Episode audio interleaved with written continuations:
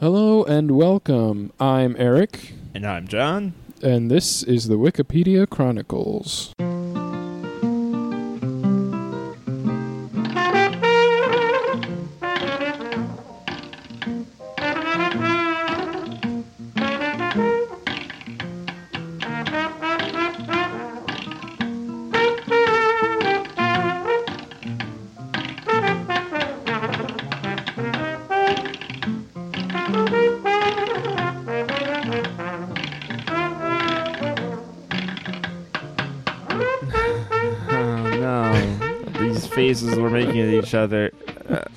Mean, hi, Yeah, welcome. This is a this is a podcast where, um, what's the thing? Eric, you do the thing. take a random article, explore it, and follow the links and see where that takes us.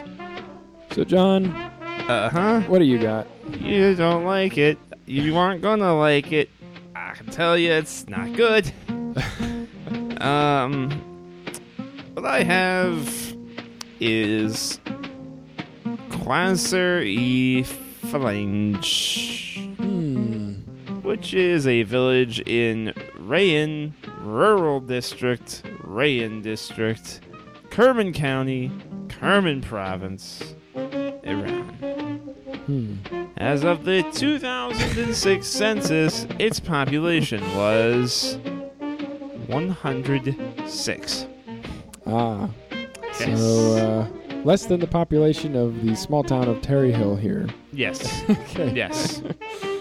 Gotcha. Very, but at least it has people. That's true. That's an Yeah. improvement over some of the articles we've had in the past. So, you know, that's that's something. I'll take. I'll. I'm not necessarily going to take it. I'm going to hope you have something better. But from the face you were giving me and the sigh and the whole bit, what do you got? Um, I'm going to guess it's not better. But go for it. It, it might be better, at least as a starting point. It is list of princely states of India. Oh no, we're gonna end up in Bollywood again, aren't we? Okay. Okay. List of princely states. of princely states. Princely. There's not that many lists of princely states. They're all in India. Yeah, let's do this. This will. This is a better place to start. At least this has like a lot going on. Yeah. All right. List of princely states of India. Before the partition of India in 1947, there were 562 princely states, also called native states, that existed in India, and they were not part of British India. These were parts of the Indian subcontinent which had not been conquered or annexed by the British, but were subject to subsidiary alliances. Things moved quickly after the partition of British India in 1947. By the end of 1949, all of the states except Sikkim had chosen to accede to one of the newly independent states of India or Pakistan, or else had been conquered and annexed. So India's pretty big, huh? Yeah, it's a it's not one of the little ones. It's a pretty big one. It's uh, the United 562 states of India. Yeah, So quite a lot more. that's quite a few. Yeah. And not and those that's not even including all of the British Columbia at the time, right? Am I understanding that correctly? Yeah, I Wow. think so. Like, there, like there was Britain, and then Britain already had a presence there, and then outside of that, there was more. Yeah. Hmm. That's crazy. In principle, the princely states had internal autonomy, while by treaty the British Crown had suzerainty. Hmm. And never heard of that word before, but uh, okay. And was responsible for the state's external affairs.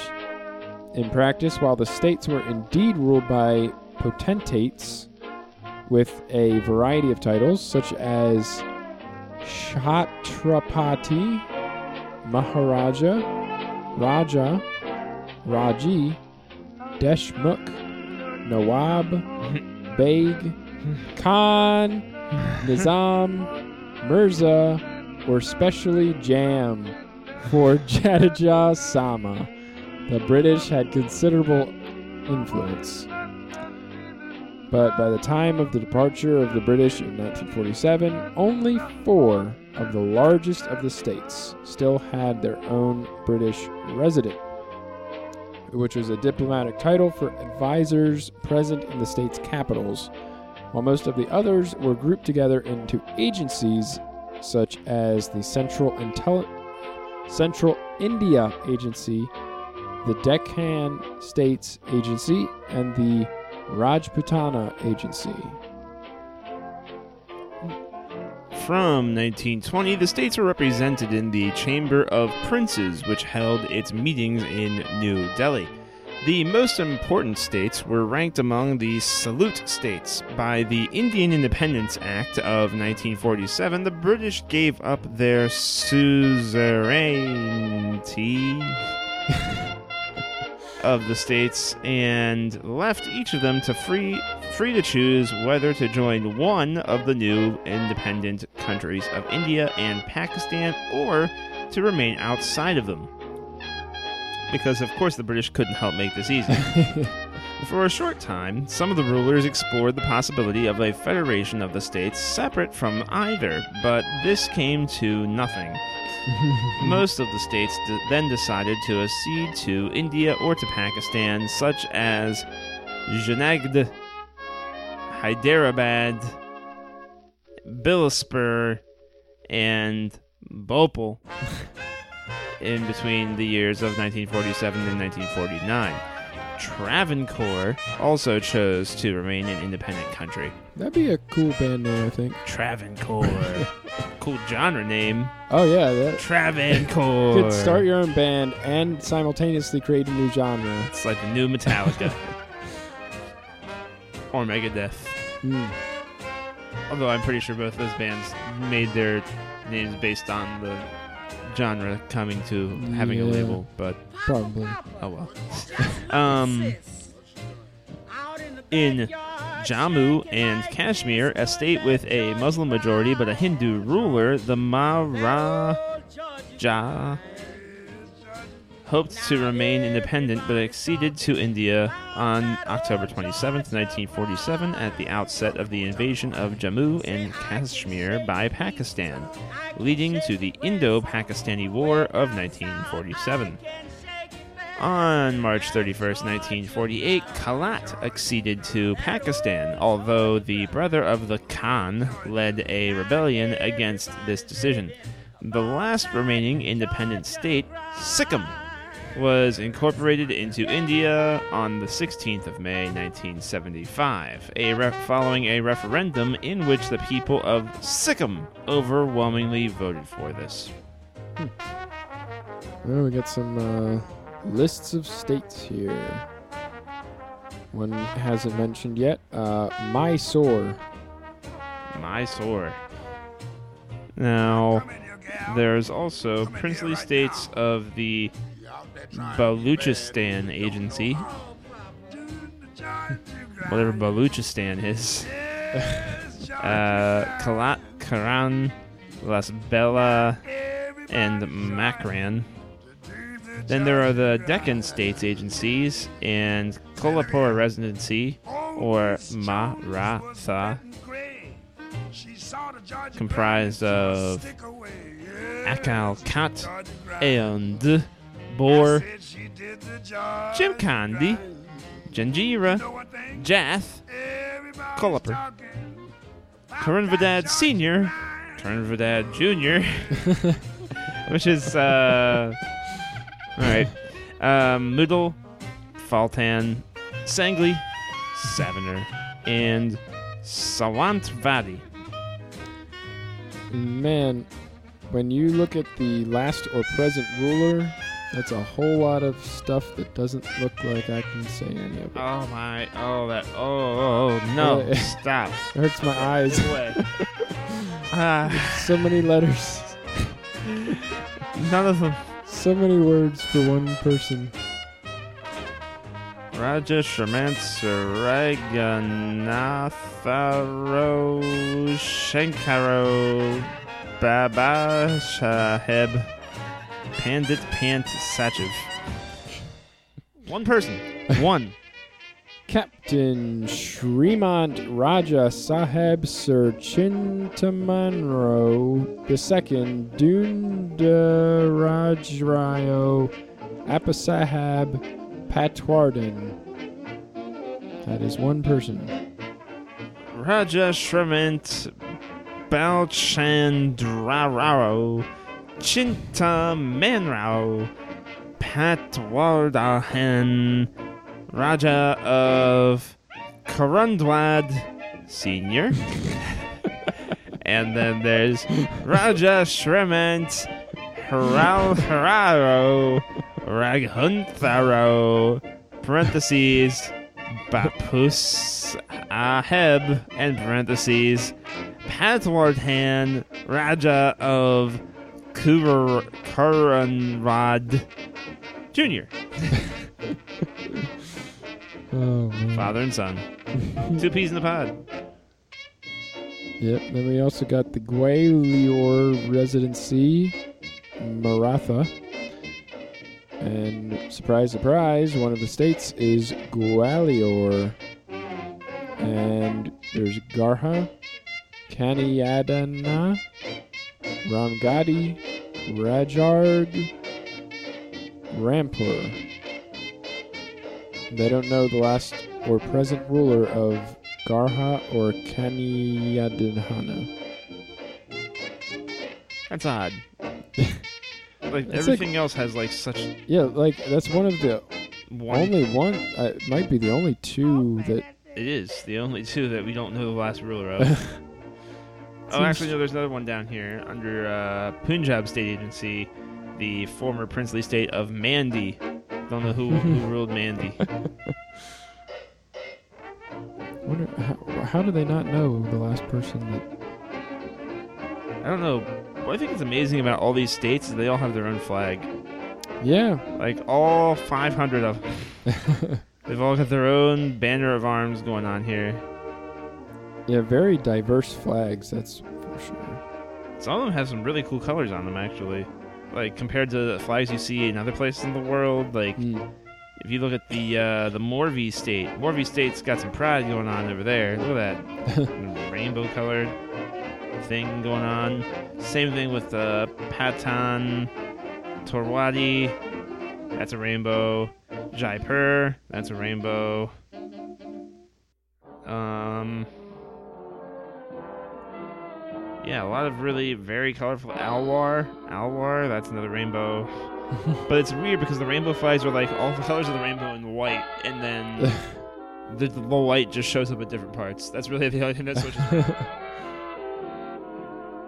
All right. Well, I am kind of still curious as to what that uh, Susie thing was. Suzerainty. Suzerainty, yeah, like that was supposed to be an English word, but it sounds Yeah. like an Indian word, and it doesn't. I don't know what that means. Is there a link to that? There is a link.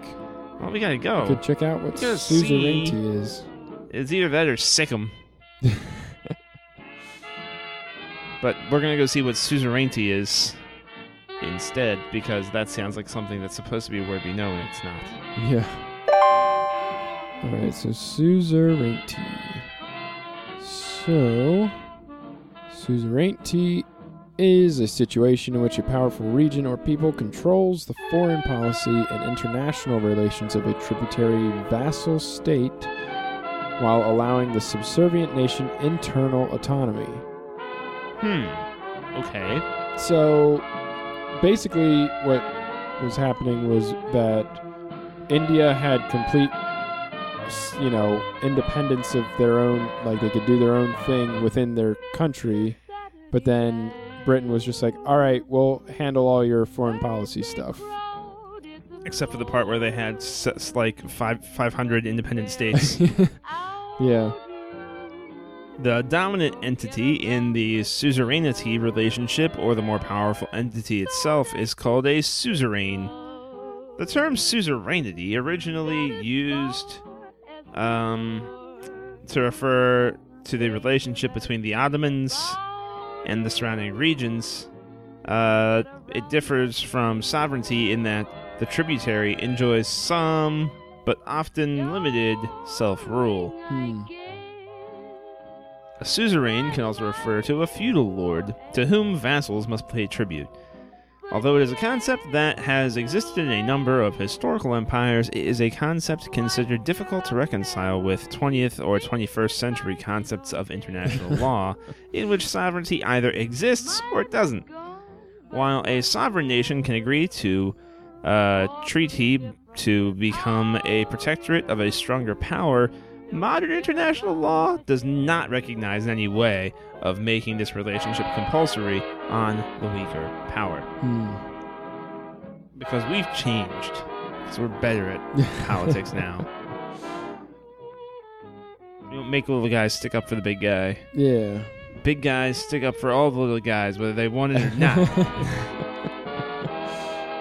Team America. Yeah. And uh, so in China, the emperor actually saw himself as the center of the entire civilized world. Hey, there was a lot of history where he was not wrong. And uh, diplomatic relations in East Asia were based on the theory that all rulers of the world derived their authority from the emperor. And the degree to which his this authority existed, in fact, changed from dynasty to dynasty. However, even during periods when political power was distributed evenly across several political entities, Chinese political theory recognized only one emperor and asserted that his authority was paramount throughout the world. Diplomatic relations with the Chinese emperor were made on the theory of tributary states, although in practice, tributary relations would often result in a form of trade under the theory that the emperor, in his kindness, would reward the tributary state with gifts of equal or greater power or value. And the system broke down in the 18th and 19th century.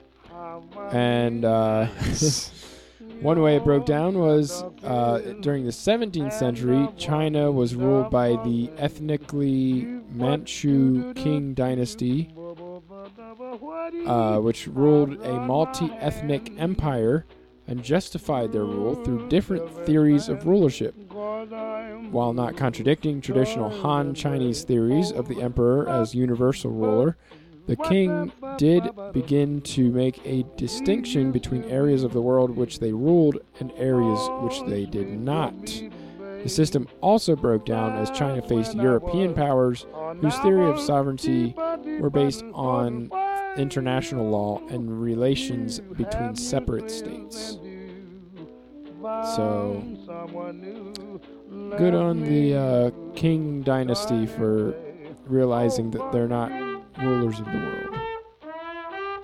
Hey, that's good. Good on them for realizing that. Those those kings, those darn kings, and they're thinking they rule things. But really, it's fine. Um, they figured it out. Yeah. Uh, right. What's another good? There's a couple of good um examples right here in the USA. Uh, when applied to the United States, the concept of suzerainty also includes the evolving relationship between the federal government, the state governments, and the indigenous peoples of the United States, or, of course, otherwise known as the uh, Indian tribes. Though, really, you should think of them as Native Americans. They were here first. Yeah. They were. They were. They were. They really. They really were. Okay. Now, Article 1, Section 8 of the United States Constitution, our favorite political document, states that Congress shall have the power to regulate commerce between foreign nations and among the several states and with the Indian tribes. Hmm. At least four significant United States Supreme Court decisions have provided guidelines in how to interpret constitutional provisions. First up, we have Johnson versus mm, Intosh from 1823. um, in which the court applied the rule of conquest and subsequent division that was accepted by the nations of Europe at the time. That title properly belonged to the nation which discovered or conquered and had dominion over the new land. This meant that there were a there was a diminishment of the natives' ability to dispose of their land. Natives could live on the land, but that they could not grant the land to a private individual. According to the treaty ending the Revolutionary War, the Treaty of Paris from 1783, Great Britain relinquished any claim to proprietary and territorial rights of the United States. Thus, the United States owned the entirety of the lands which were situated within the boundaries of these states existing at the time. And those natives who lived within such boundaries did not own title to that land. At the end of the Revolutionary War, the land of the United States was east of the Mississippi River, excluding the areas around New Orleans. So Hmm. that was a really uh, pretty underhanded way of saying this is all ours now. Yeah. And since it's ours, and even if you were here first, it doesn't matter. We made an agreement with a nation from a country, from a continent we respect more than we respect this one. So you guys can just just deal with it. Yeah. Just deal with the fact that we own your land now, and you can't sell it, and we can kick you off of it anytime we want to.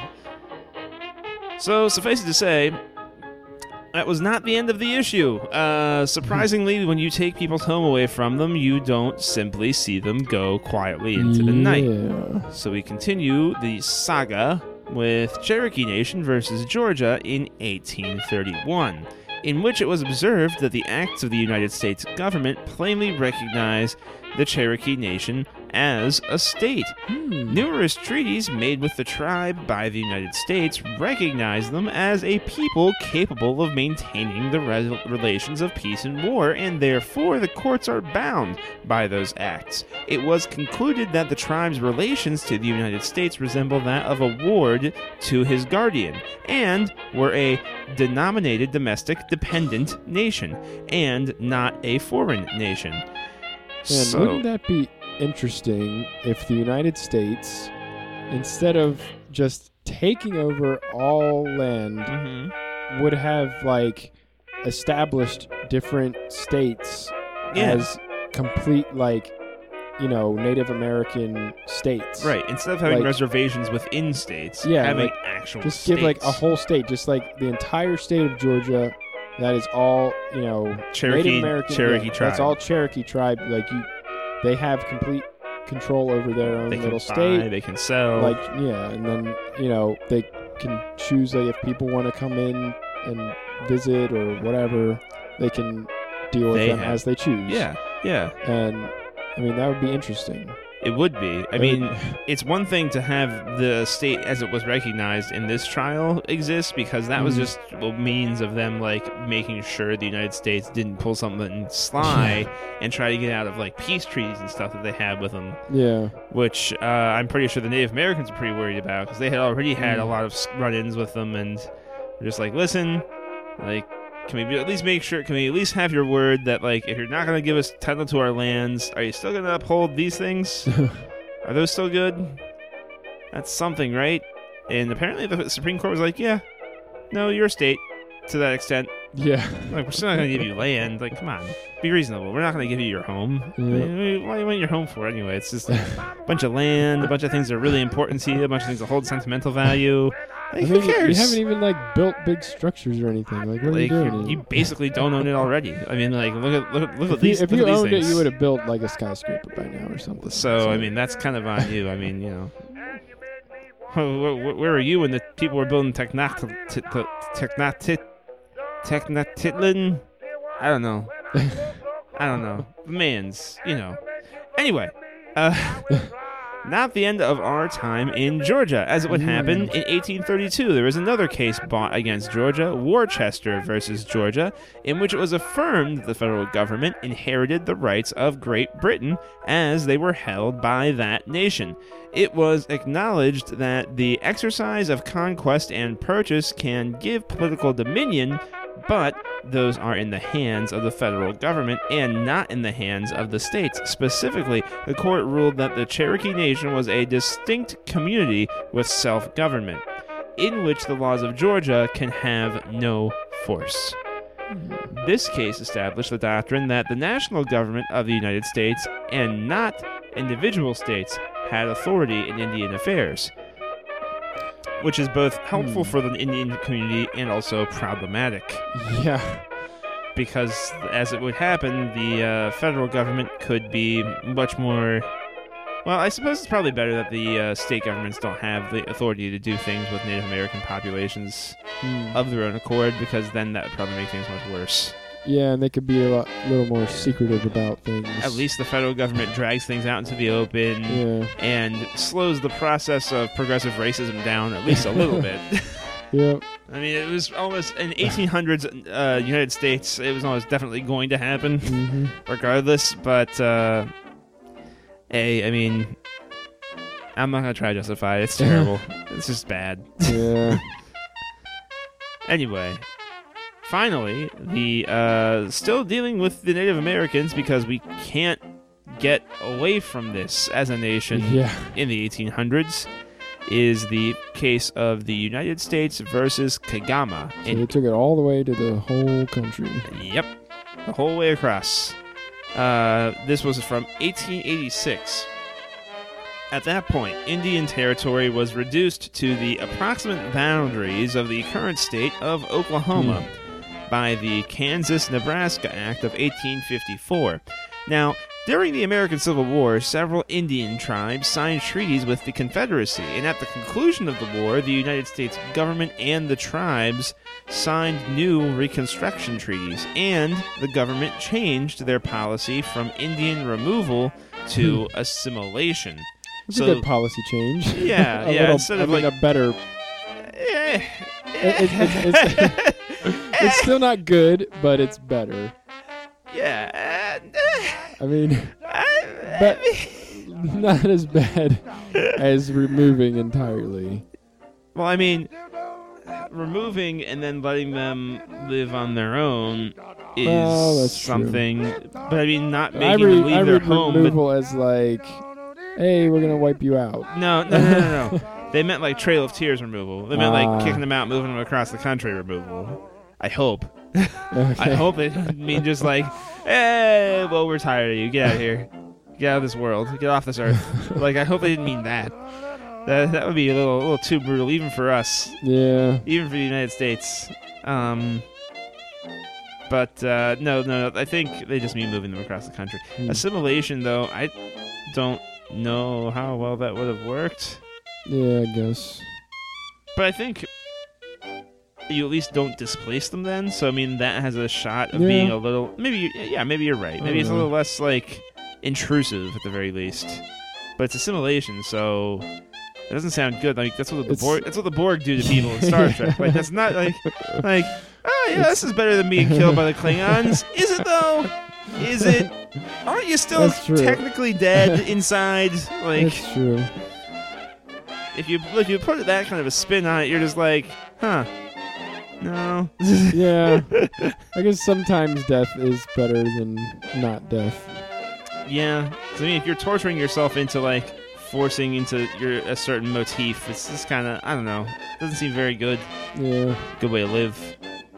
Um, the Indian Appropriations Act of 1871 uh, had two significant sections that are pertinent to the decision of United States versus Kagama. To get us back on topic here, first, the act required the federal government to no longer interact with the various tribes through treaties, but rather through statutes by stating in part that Indian nations or tribes within the territory of the United States shall be acknowledged and or recognized as an independent nation, Hmm. which is a completely different thing as opposed to the federal government saying, "Hey, we have authority over you, not the states." They Yeah. said, "Oh, we're dealing with foreign nations within our own nation now."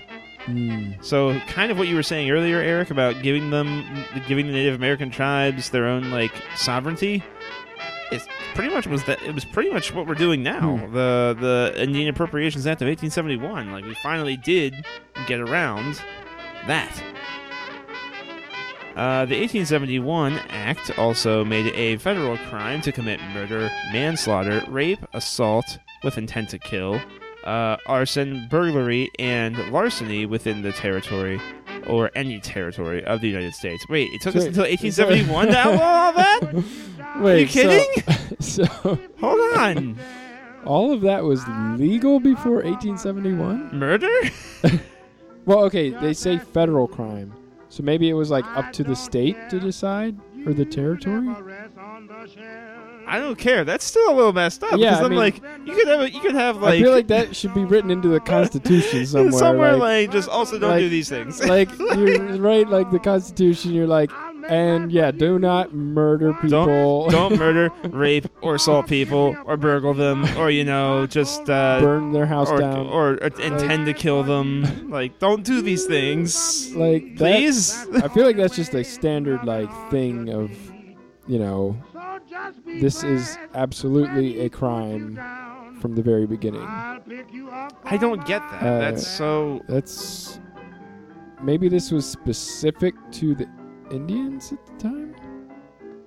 Could maybe, maybe that's what it was for. I don't know. because know. I mean, like it, it could. Well, I think it also would have been like territory. Maybe it was also like for territories too, because that was when Western expansion was getting like big and established, Mm, and some of the Western states were becoming states at that point. They were stopping being territories, and I have to wonder if that was like. Like that's the fodder that we had for all of our old West movies and our uh, kind of our fetishization of the old West as like a genre, and how there was like always gun battles where people got to murder each other in in in broad daylight. You know, like yeah. I have to wonder if there isn't some truth to that because in territories prior to that point, such as the like Northwest Territory, Mhm. the old all the territories that were not yet states, I have to wonder if they weren't literally allowed to just go out and shoot people in the street. and that was why we have such like a you know that's why we think of the old West that way because be. it was out it was literally legal to murder people. Yeah. That's such a, that's so interesting. Okay, I gotta read that act when I get home now. The Indian Appropriations Act of 1871 Mm. Made made made all of the things you just casually assume are illegal illegal. Things that are common sense illegal yes. now officially illegal. Congratulations. Um, the 1871 Act was affirmed in 1886 by the U.S. Supreme Court in United States versus Kagama, which affirmed that the Congress has plenary power over all American and Indian tribes within its borders by the rationalization that the power of the general government over these remnants of a race once powerful oh that sucks Wow. is necessary to their protection as well as to the safety of those among whom they dwell. Oh no. So we Wow. did all these terrible things to them and then said, Oh, look at that, you're too weak. Too weak to fend for yourselves. Well, guess we'll just take it from here. okay, cool. Dick move, Yeah. United States. Just real, real nice of you. Yep. Uh, before 1871, the United States had recognized the Indian tribes as semi independent. The Supreme Court affirmed that the United States government has the right and authority, instead of controlling them by treaties, to govern them by acts of Congress, they being within the geographical limit of the United States. The Indians owe no allegiance to a state within their within which their reservation may be established, and the state gives them no protection. So basically, we did the equivalent of like a bully pounding a kid's Mhm. face in for an hour and then Yeah. being like, all right, now I'm going to protect you from everybody else out there. Don't worry, no bullies are gonna come ne- next to you. I gotcha. And then the kid would just stand there in bewilderment, like, I don't but want protection from. I want to be protected from you. I don't want protection from you. Ah. oh, that's so sad. yeah. Sorry, Native Americans. We can't say that enough. Maybe no disrespect. We can't emphasize how sorry we are enough. Oh man. Kind of puts a taint on all the privilege that we have. It's one of the many things that puts a taint on all the privilege we Yeah. have. in this country. Probably the earliest thing. One of them. Yeah. There were quite a few things going on at that yeah, time that were not so good. you know, At that time, we weren't really thinking of people as human beings. That was kind of our issue. You know, You know, we still have problems with that here and there now Yeah, and again. That's the it's- it problem. hasn't completely it's gone not away. completely gone. Um, it's uh, it's kind of one of those things that I do- goes along with the uh, whole common sense laws kind yeah, of thing. Like, yeah. you know, I think we're making progress towards it, yeah, but yeah, little by little. we're going places. Kicking and screaming, but we're going places. um. All right. So from here, now that we have a pretty good handle on what suzerainty is and how awful it is. um. We could go to Sikkim. There is a link to Sikkim in here, so Uh, uh, we could. or we could. uh I don't know. Oh, wait, hold on. Historical suzerainities. On, in Europe, Ireland, under the control of, and this is a link, High King of Ireland. I didn't know there was a High King of Ireland. I did not know that either. Is that a thing?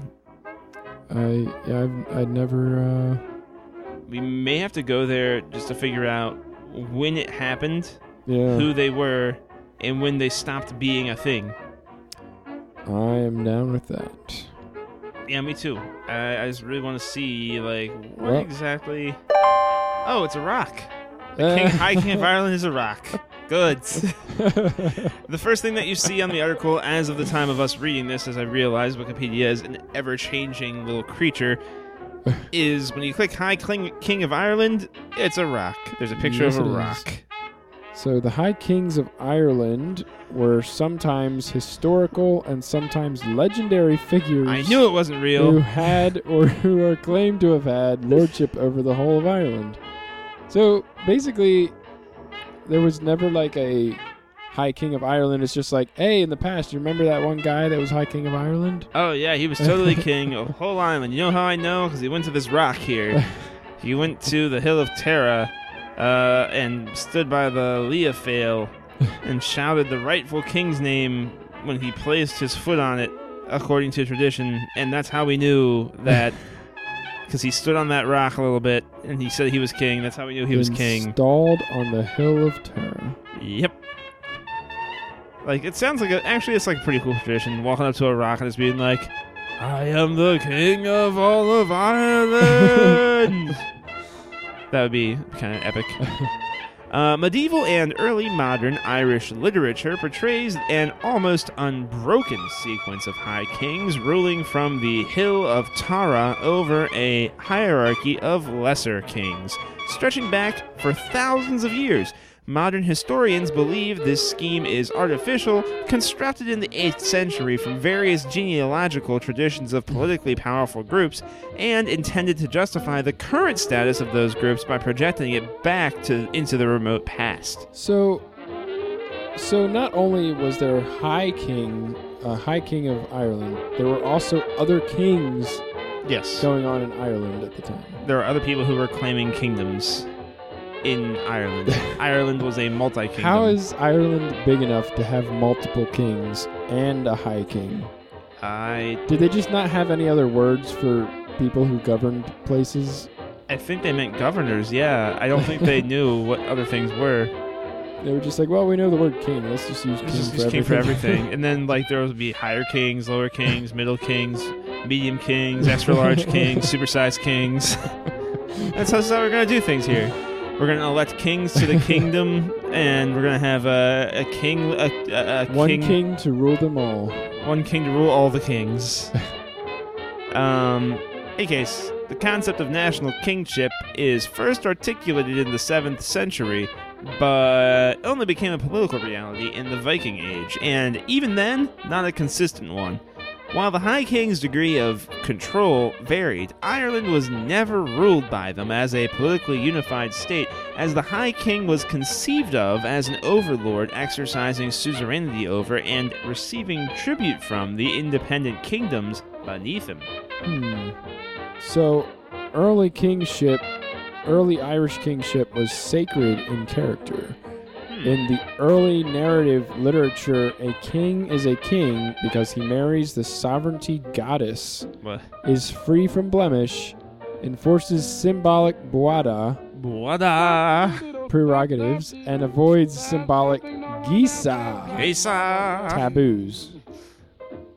And according to 7th and 8th century law tracts, a hierarchy of kingship and clientship progressed from the re twaith king of a single petty kingdom through the ruiri, a re who was over king of several petty kingdoms, to a re ruirech, a re who is a provincial over king. So there's over kings too. So there's petty kings, uh, king of a single petty kingdom, king of several petty kingdoms, and kings of a provin- province of Yeah. whole other kingdoms. so I think you're right. I think they just didn't know other words. and each king ruled directly only within the bounds of his own petty kingdom and was responsible for ensuring good government by exercising fír flathemon, ruler's truth. His responsibilities included convening in óenach, popular assembly, collecting taxes, building public works, external relations, defense, emergency legislation, law enforcement, and promulgating legal judgment. The lands in a petty kingdom were held by allodially by various fine or agnatic king groups of freemen. The king occupied the apex of a pyramid of clientship within the petty kingdom. The pyramid progressed from the unfree population at its base up to the heads of noble fine held in immediate clientship by the king. Thus, the king was drawn from the dominant fine within the senil. Kennel? Senil, I don't know. Kenil. or, uh, wait. It'd be, uh, Chena? Maybe? Channel, sure. A wider king group encompassing the noble fine from the petty kingdom. The kings of the Ulster cycle are the are kings in this sacred sense, but it is clear that the old concept of kingship coexisted alongside Christianity for several generations. Diarmait mac Cerbaill, king of Tara in the middle of the 6th century, may have been the last king to have quote unquote married the land. Uh, Diarmait died at the hands of Aid Dub Maxibni. Uh, some accounts from the following century state that he died by the mythic threefold death, appropriate to a sacral king. Adomnán's Adomnán's life tells how Saint Columba forecast the same death for Áed Dub. The same threefold death is said to, in a late poem, have befallen Diarmait's predecessor, Muirchertach mac Ercae. And even the usually reliable annals of Ulster record Muirchertach's death by drowning in a vat of wine. Hmm. A second sign that sacred kingship did not disappear with the arrival of Christianity is the supposed lawsuit between Congal Cáech, king of Ulaid, and Domnail Macado. Congal was supposedly blinded in one eye by Domnall's bees. From whence the bees, the bees, ah, they're stinging my eyes, ah, ah. From whence uh, his byname Cáech, half blind or squinting, this injury rendering him imperfect and unable to remain High King. uh, the enmity between Domnall and Congal can be more prosaically laid at the door of the rivalry between the Uí Néill and the kings of Ulaid, but that a king had to be whole in body appears to have been adopted at this time. So, literally, if you had like mosquito bites, you couldn't be king. Yeah. That's so weird. you had to be flawless. Wow. So the business of Irish succession is rather complicated because of the nature of kingship in Ireland before the Norman takeover of 1171. Ireland was divided into a multiplicity of kingdoms, with some kings owing allegiance to others from time to time, and succession rules, insofar as they existed, varied. Kings were often succeeded by their sons, but often other branches of the dynasty took a turn, whether by agreement or by force of arms is rarely clear. Unfortunately, the king lists and other early sources reveal little about how and why a particular person became king. To add to the uncertainty, genealogies were often edited many generations later in order to improve an ancestor's standing within the kingdom, or to insert him into a more powerful kindred. The uncertain practices in local kinship cause similar problems with interpreting the succession to the high kingship.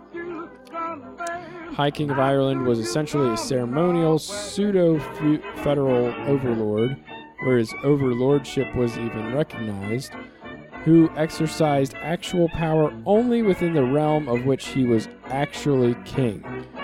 And in this, in the case of the southern branch of Néill, he this would have been the kingdom of Meath, now the counties of Meath, Westmeath, and part of County Dublin. High kings from the northern branch ruled various kingdoms in what eventually became the province of Ulster. And then in, two, in 1002, the High Kingship of Ireland was wrested from Mael Sechnaill second of the southern Uí Néill by Brian Boruma Mac Cennétig of the Kingdom of Munster some historians have called this a usurpation of the throne. Others have pointed out that no one had a strict legal right to the kingship, and that Brian had as much right to the high throne as any Uí Néill and displayed an ability sadly lacking amongst most of the Uí Néill who had preceded him. And Brian was killed in the Battle of Clondorf. Clondorf? Clontarf Yeah. in 1014. Mael Sechnaill II was restored to high kingship but died in 1022.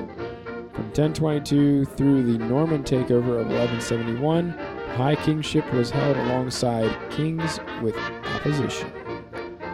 Even at the time the law tracts were being written, these petty kingdoms were being swept away by newly emerging dynasties of dynamic overkings. The most successful of these early dynasties were the Uí Néill. Oh, they're going to explain that now. Okay, article. Do that. Do that. Tell me what the Uí Néill is after I've already read five paragraphs about it. Thanks. Good encompassing descendants of the uh, Niall of the nine hostages, such as the Channel Erogain, uh, who, as kings of Tara, the Uí Néill, had been conquering petty kingdoms, expelling their rulers, and agglo- agglomerating their territories under the direct rule of their expanding kindred since the 5th century. Native and foreign, pagan and Christian ideas were commingled to form a new idea of Irish kingship. The native idea of a sacred kingship was integrated with the Christian idea in the ceremony of coronation.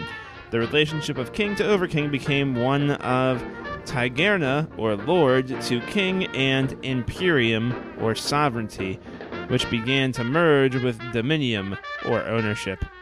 The church was well disposed to the idea of a strong political authority. Its clerics developed the theory of a high kingship of Ireland and wrote tracts exhorting kings to rule rather than reign.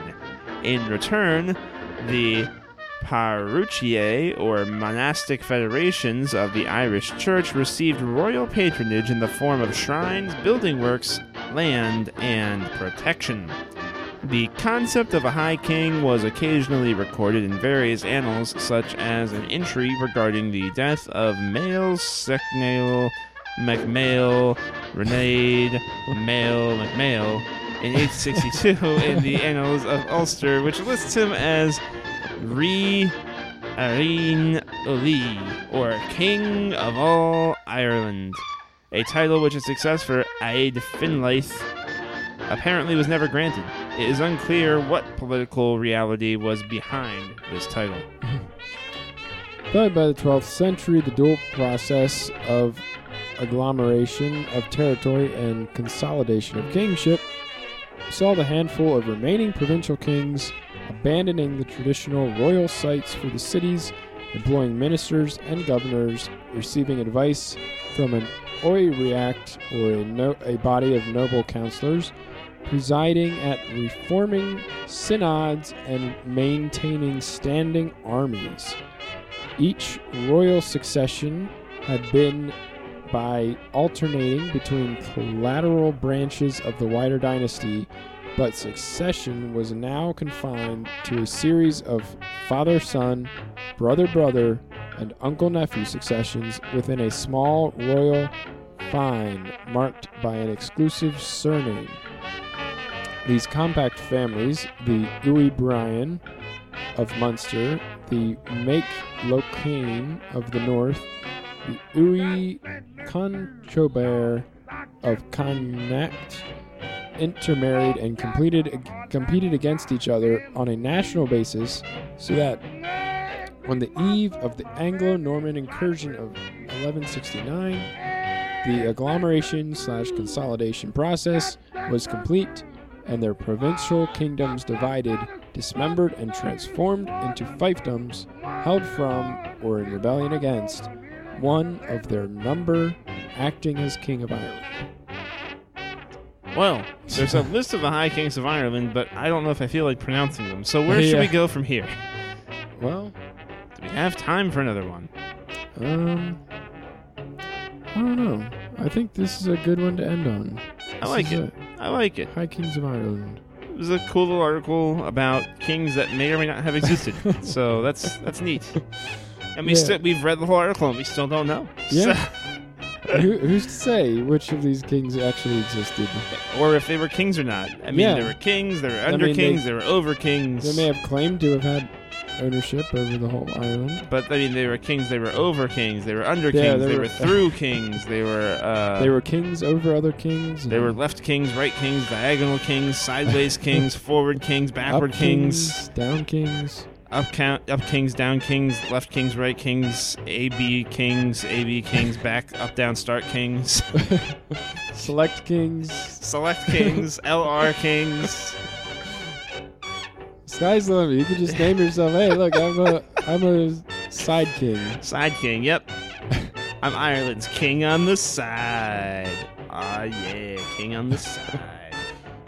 Yeah. So uh, there you have it. From list of princely states of India to High King of Ireland. And so go ahead and you know rate us on iTunes and give us a review and go to Facebook slash TWC podcast and give us a like and follow. And you can always check out new episodes on twc.erictrivia.com. And I would like to thank Louis Armstrong for our theme song and Al Jolson for our outro Ooh, song. nice. And uh, thanks again for joining us. I was Eric, Yeah, it was John. and this was the Wikipedia Chronicles. Of Ireland. Who knew? Who Oh no, dude. Star Trek money is now legal tender in Canada. Sorry, random thing, but it's true. Um, there's now legal Star Trek currency in Canada, courtesy of the Royal Canadian Mint. Although some of these financial arrangements sound like they were made by a Ferengi. Uh, via the Star Trek collect or via the Trek Collective, the Canadian Mint has announced its plans to celebrate the 50th anniversary of Star Trek by releasing a line of coins that can actually be used in financial transactions, if you were so. Some of them are even reasonably priced. The $10 colored coins featuring Kirk, Spock, Uhura, and Scotty are only being sold for slightly over the face value, while the $20 silver coins featuring the Enterprise are being sold at face value. Here's where it gets dicey.